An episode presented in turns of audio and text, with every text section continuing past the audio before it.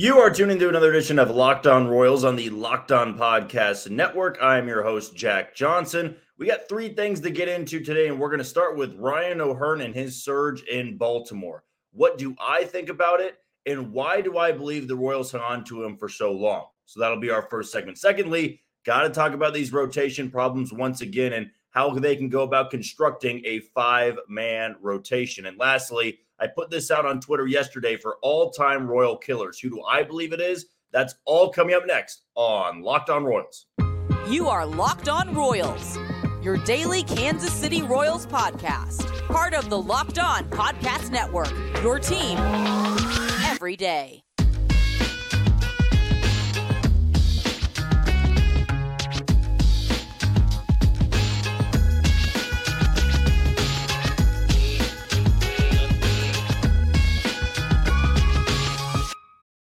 First, we want to thank you for making Locked On Royals your first listen every day. You can check us out on all those podcasting platforms like Apple Podcast, Amazon Music, Spotify, and check us out on YouTube. Just be sure to hit that follow button and subscribe. And you can always check me out on Twitter at JohnnyJ_15. That's at JOHNYJ_15. I know that the first guy we're going to talk about today is not about a current Royals player.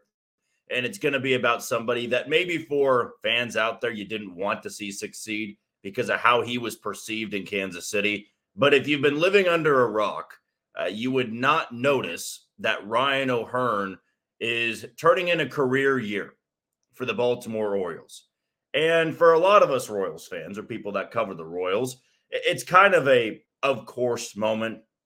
Now, why could that happen there and not in Kansas City? The misery type of behavior, because it feels like Ryan O'Hearn is just one of many. Emmanuel Rivera is playing very well in Arizona. Yoel Piams is playing very well in Milwaukee. Even Gabe Spires had a pretty good year for the Seattle Mariners. Ryan O'Hearn, though, I think is the one that stings the most. Now, let me be very clear that I am ecstatic for Ryan O'Hearn because I always root for guys that just needed a change of scenery.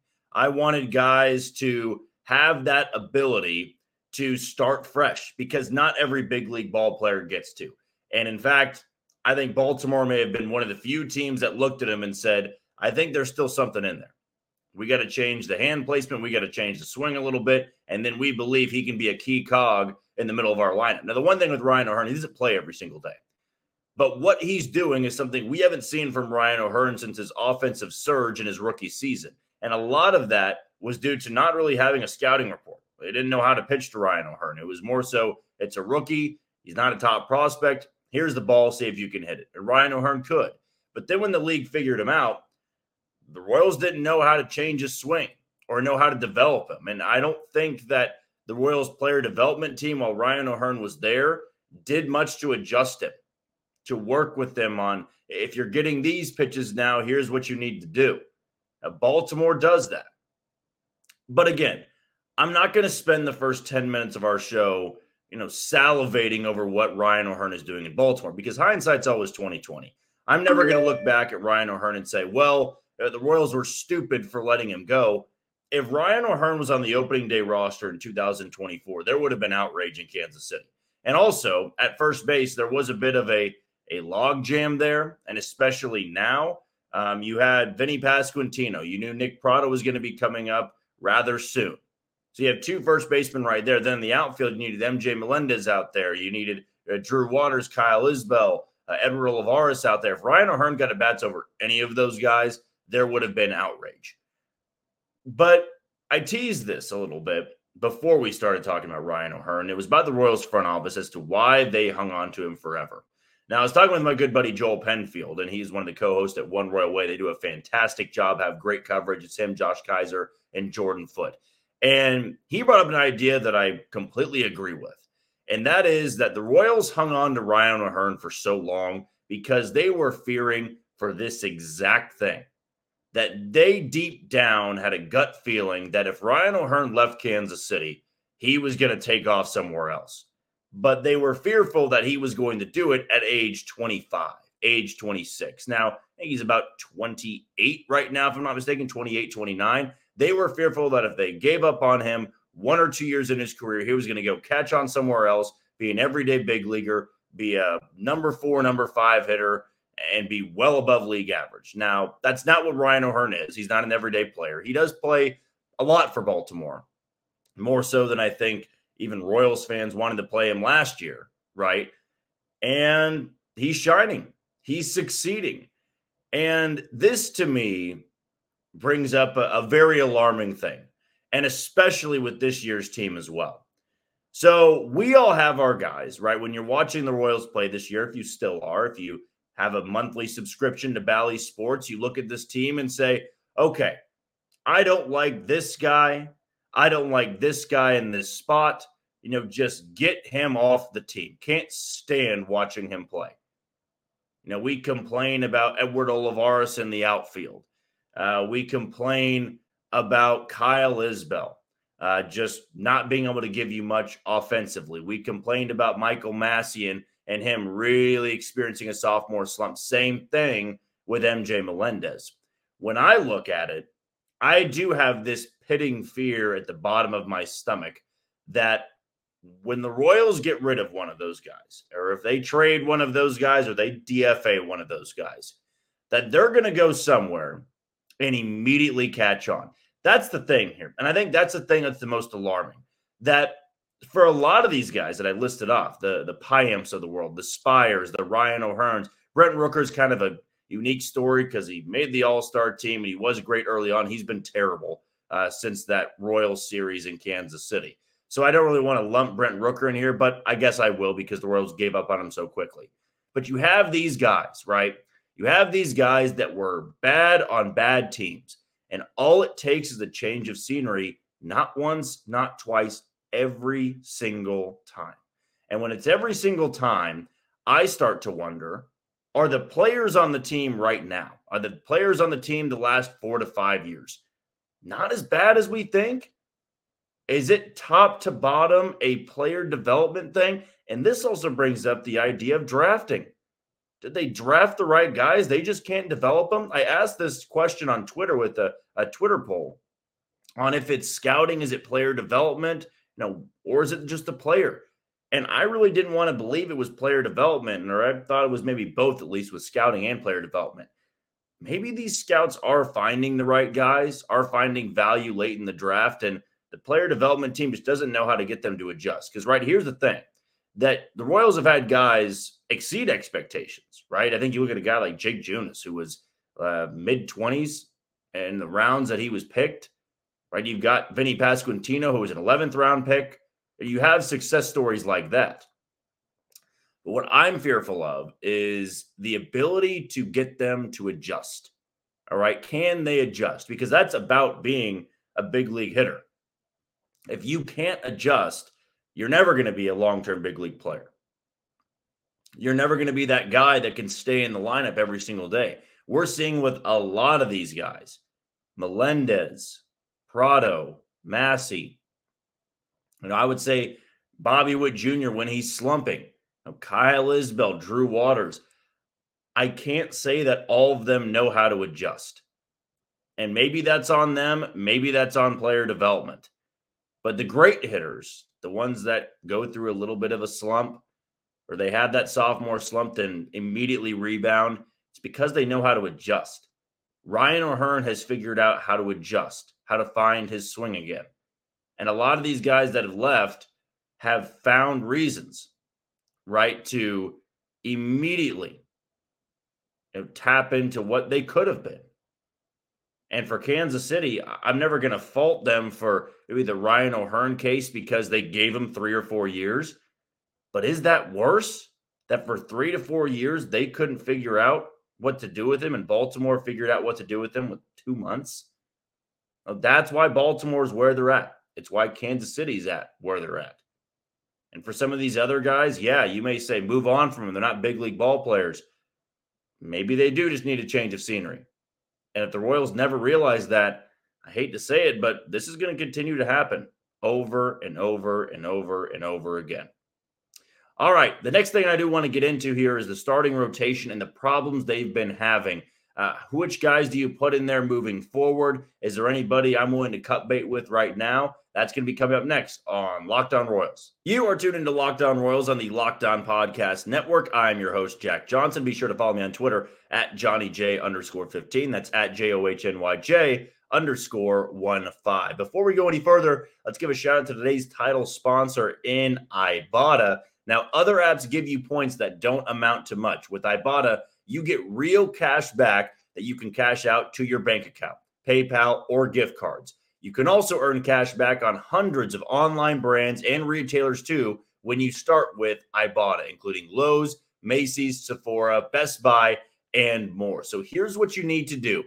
Right now, go and see Ibotta because they are offering listeners $5 for just trying Ibotta by using the code MLB when you register. So just go to that app store after you listen to the podcast today or the Google Play Store and download the free Ibotta app today and use code MLB. That's IBOTTA in the Google Play or App Store and use code MLB. I'm watching the game yesterday afternoon, and I really want to find that optimism in an Alec Marsh start because when you have a young pitcher in the rotation, hey, I got to see something, right? I got to find that success. I got to figure out what's going right, what's going wrong. And Alec Marsh has already impressed me for the expectations I set for him. He had 11 Ks and his third big league start, was it, against Tampa Bay, that first one right after the All-Star break, a Tampa Bay team that was at least at the time, fourth in OPS in all of baseball. And Alec Marsh, to me, was a guy that really presented some really big swing and miss stuff, right? At least for the fastball he had, the curveball that he had, the changeup that he had, felt like there was a good amount of swing and miss there. And in fact, yesterday in my sleeper picks, I said that Alec Marsh would have over 5.5 Ks. He didn't come close to that because his pitch count was high and he got rocked over less than 3 innings against a Cleveland lineup that isn't very good. And he gets tagged by Jose Ramirez in the bottom of the first inning on a 2-run shot. And after that, just never found the confidence again. And then you look up the numbers, even the basic ones at that. You know, Alec Marsh is 0-5 with a 7.04 ERA. I can't speak highly of that. I can't find optimism in that. I can find optimism in the last previous starts, and maybe I just shouldn't get too caught up in one start here. But Alec Marsh has had trouble keeping the ball in the yard, and I wouldn't really say that it's a recipe for being a long-term starter. Now, for the rest of the year, sure, give him as many starts as you can. And I believe from one point in time, I said that he'd be pretty good out of the bullpen. I think that could be the case, but there's no harm in trying him out in the rotation right now. But you are seeing a group, with the exception of Ryan Yarbrough, really struggle to log innings, really struggle to keep this game close, to keep things competitive. And that's been a big-time theme of 2023, bad rotation. Now, Daniel Lynch back on the shelf and may not see him till September. I really wouldn't find a need to bring him back in September. I would just shut him down for the rest of the year. Brady Singer has looked as bad as 2021, 2020, late 2020. I know he had that near no-hitter in Cleveland, so maybe that's a bad example. But 2021, I think it was the last time I remember Brady Singer being this bad. And it's unfortunate because of how good he was last year. Everybody thought this was the year Brady Singer becomes the number one. He hasn't been, so he regresses. Zach Greinke and Jordan Lyles might have been the two worst free agent signings the Royals have handed out last couple of years. Now, Jordan Lyles for sure, but Zach Greinke, as much as I love him, as much as he's a Royals legend, a Hall of Famer, he's 1-11 this year, 5+ ERA. Lyles is a 6+ ERA. They've won 3 games this year, 3, and lost 22, I believe. I mean, it can't get much worse than that, right? When you look at free agent signings, and they're both aged guys, seasoned guys, veteran guys that were supposed to be at the top half of your rotation. All right, so there's your 4. Brad Keller can't even throw a strike anymore. Right, that's where we're at with Brad Keller. It's tough, man. It's really, really tough to find a bright spot in this rotation. And I thought for a little bit it was Alec Marsh. Then I thought for at least one start it was Cole Ragans. I was okay with Austin Cox getting some starts, but now we're seeing Austin Cox fall back down to earth. This rotation, I think I'm going to go out and say that this rotation may be one of the worst I've ever seen in Kansas City. There's been some bad ones, don't get me wrong. I'm not forgetting those mid-2000s rotations. I'm not forgetting the late 2000s rotations. You know, I can recall a home opener in which Sidney Ponson was pitching, right? I remember some really bad years. Jonathan Sanchez, too. Ronelvis Hernandez, Kyle Davies, Brian Banish. I know all of them. I remember all those bad years, right? But this rotation to me, I think is just not exciting, right? There's really nobody that I look forward to see throw the ball. Right? There's nobody that I say, okay, it's a Friday night. I'm looking to buy tickets, okay? And Brady Singer's on the bump. Want to go out there. It doesn't matter if the Royals are 45 games under 500. It's Singer Day. I get to go see Brady Singer start against whoever the hell it may be. Or it's Daniel Lynch Day.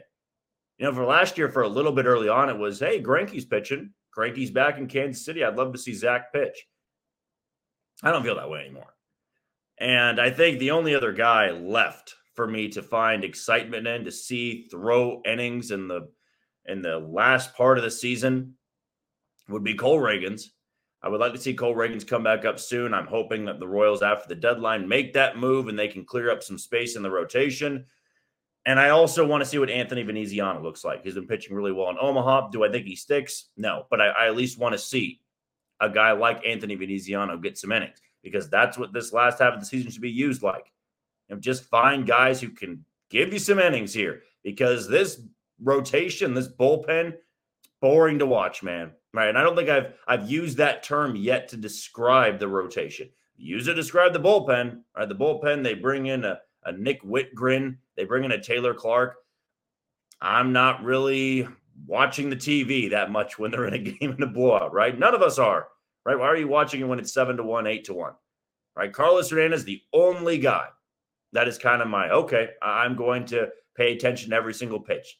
The rotation now, like there's just, I can't get too excited about it, right? Because I don't really believe any of these guys are going to be in the rotation the next time the Royals are truly competitive. I know for a fact 3 of them are not going to be on the roster next year, and Lyles, Greinke, and Ryan Yarbrough. And I was very impressed by what Ryan Yarbrough did against Cleveland in that game one, the series opener. But it really says something about your young guys in your rotation when Ryan Yarbrough, who had been on the IL for 2 months, is by far and away, hands down, your best pitcher. And it's just saying something right now. No, he's pitched himself into being a trade chip, and maybe that turns into something. But, man, I mean, the struggles continue. And I can't really say that I find joy or any excitement in seeing who's on the bump. Like Brady Singer throws on Friday night, I believe it is. Throws on Friday night, or maybe it is tonight. I need to double check on that real quickly. But even if it's Thursday or Friday night, like I don't get the same juice, the same, you know, heart rate going up to see Brady Singer pitch, to see the electricity. I just don't. Last year I did. Now the Royals are off tonight, and then it'll be Brady Singer on Friday. You know, and I would have loved this year to use Brady Singer as that guy. But he's just really not anymore. He's not. He was the last couple years. This rotation, man, is, oh, man, I think it's nearly unwatchable, right? And I think with Zach Greinke, I hope the best for him, but I'm even starting to question if you give him starts anymore. Like, it's just penciling in a loss almost every single time out. He runs out of gas by the 5th inning. Now, Jordan Lyles, he was good for a little bit, and then he gets rocked in New York. Alec Marsh, 0-5, 7-plus ERA. Daniel Lynch on the shelf. Right? Am I going to get too excited about Angel Serpa coming up?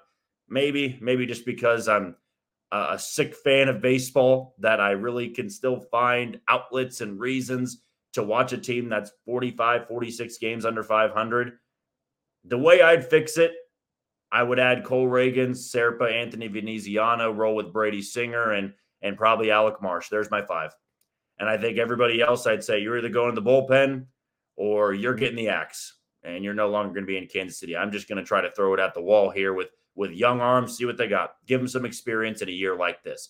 All right, the last thing I want to go over here, a little bit of a fun segment with the all-time Royal Killers. Who do I think it is? And what did you, the listener and the follower on Twitter, say about an all-time Royal Killer? That's coming up next on Locked On Royals. You are tuned into Locked On Royals on the Locked On Podcast Network. I am your host, Jack Johnson. Be sure to follow me on Twitter at JohnnyJ_15. Again, that's at JOHNYJ_15. And what you're going to want to do is check us out on all those podcasting platforms like Apple Podcast, Amazon Music, Spotify. Check us out on YouTube as well. You can always reach out to me on Twitter for any questions or comments. We'll not have a show tomorrow, okay? But I'm still going to do a Mailbag Friday. So reach out to me on Twitter. Ask me any questions you may have. Could be about the Royals, the minor league system, the trade deadline. Options are endless. Just keep it PG. So I don't really have to bring up a vulgar question in one of my podcasts, but I guess it doesn't really matter tomorrow since I'm not going to have one. I will be out of town in Asheville, North Carolina. So just reach out to me. Give me any questions on a Mailbag Friday.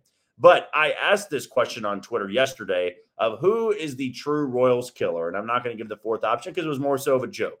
And that was anybody with a bat. But the three big ones that I came up with was Paul Konerko, Frank Thomas, and Miguel Cabrera. All three of those guys terrorized the Royals. Frank Thomas, who only got 4% of the votes. Some of you either didn't watch Frank Thomas in a White Sox uniform or go look at his numbers on FanGraphs or Baseball Reference or MLB.com. Frank Thomas was ridiculous against the Royals. It was scary. Absolutely scary to see the Big Hurt take on Kansas City pitching. Paul Konerko, to me, didn't have the most eye-popping numbers, but boy, didn't it feel like he always killed the Royals. I mean, they almost feel like he had the nickname, the Royal Killer, which is why I put Paul Konerko there. And then Miguel Cabrera, those early years in Detroit, leading all the way up into 2017, Miguel Cabrera always got on base. And then the last couple of years, as he's aged, the power's gone away. Guess what? He still gets on base against the Royals. But here's what the fun thing is. We have 25 write-ins here for Royals Killers. So I'm going to give a nod to everybody that gave a write-in. I'm going to call you out by name on Twitter. So Preston Farr, we brought him up, who covers the Royals minor leagues. He's on Twitter at Royals Minors. He brought up Ian Kinsler. And Ian Kinsler, to me, was a perfect write-in because Ian Kinsler is a guy that, you know, I think even going back to his days at Texas, always seemed to hit the Royals. And it was a bit annoying because he's not a Miguel Cabrera. He's not a Frank Thomas. He's not a big hulking figure on great teams. Even the years Detroit was down, Ian Kinsler always hit the Royals. He always found a way to find a gap. He'd always hit the wall scraping home runs. He was infuriating to watch as a Royals fan. So yeah, Preston, that's a great write-in. Isaac Deere said Ichiro, and I think I would agree with this too, but my only rebuttal would be Ichiro hit against everybody, right? Ichiro just hit the entire league. He hit everybody when he was over in Japan. But yeah, Ichiro, who, you know, did say Kansas City is hotter than a you-know-what. Just go look up on YouTube, Ichiro Suzuki, Kansas City. You'll find one of the most hilarious clips that has ever involved Kansas City. But Ichiro, yeah, I think he is one of those guys. The Royal Deluxe podcast said Matt Davidson. That was such a weird time period when Matt Davidson would hit 3 home runs or 4 home runs in 2 games against the Royals. His swing was never anything unbelievable. He just had that raw power, and then he was out of the league. It just as oddly as he came in, he was gone. He was just gone in the blink of an eye. But when he was here for that short time, yeah, he always found a way to put one in the seats at Kauffman Stadium. Kevin said, Babe Rivas. Again, I think any off-the-wall answer is going to get some love here. And Kevin had a great one as well. Chance LeBeau said Brian Dozier. Those years in Minnesota, kind of like Kinsler, very annoying to me. Brian Dozier was tiny. He was like 5'8", 5'9". Had a weird 40-home run season. I believe it was 2017 or 18 that he had those type of numbers and then never did again.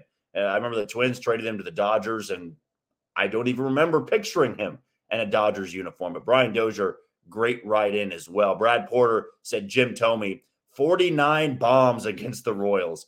Jim Thome was just around forever. Super nice guy, but anytime you saw Jim Thome at the plate, ball was going out. He was going to be able to hit the ball hard. And even into his later seasons, the final year in Baltimore, I think, faced the Royals and still had that fear almost, maybe because the name alone, as when he played in Cleveland and when he played in Minnesota. Johnny B brings up the name who shall not be mentioned for most times, but I'll give him some love here. Madison Bumgarner. When you do what you did against the Royals in 2014, you kind of have to be the Royal killer. And the coldest line that Madison Bumgarner ever said was walking in Game 7, turning back to the bullpen and saying, "Nobody's getting up tonight.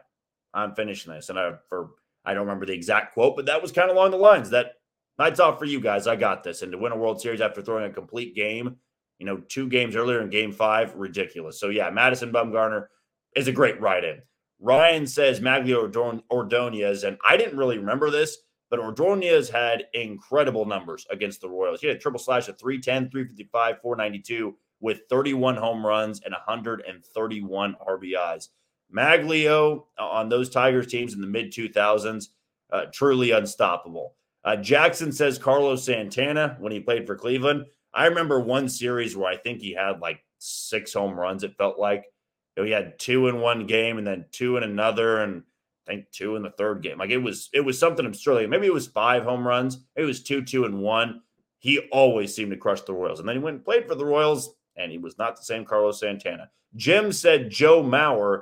And again, kind of like with Ichiro, Joe Mauer just hit against everybody. He owned everybody. But one of those teams, of course, was the Royals. We also got from Jake Jorge Posada. That one I'm going to do some more digging on. I'm not saying you're wrong or anything, but I'm trying to remember off the top of my head if Jorge Posada really was one of those guys that popped as a Royal killer. Jack says Eddie Rosario and Max Kepler. Those are 2 great write-ins too, because I felt like every time the Royals faced him, especially Eddie Rosario, he found a way to hit one out. No, he was always that guy that was so tough to get out. I'm going to run out of time here, but Nick said J.D. Martinez. Again, we had a write-in for Jose Ramirez, Jim Thome.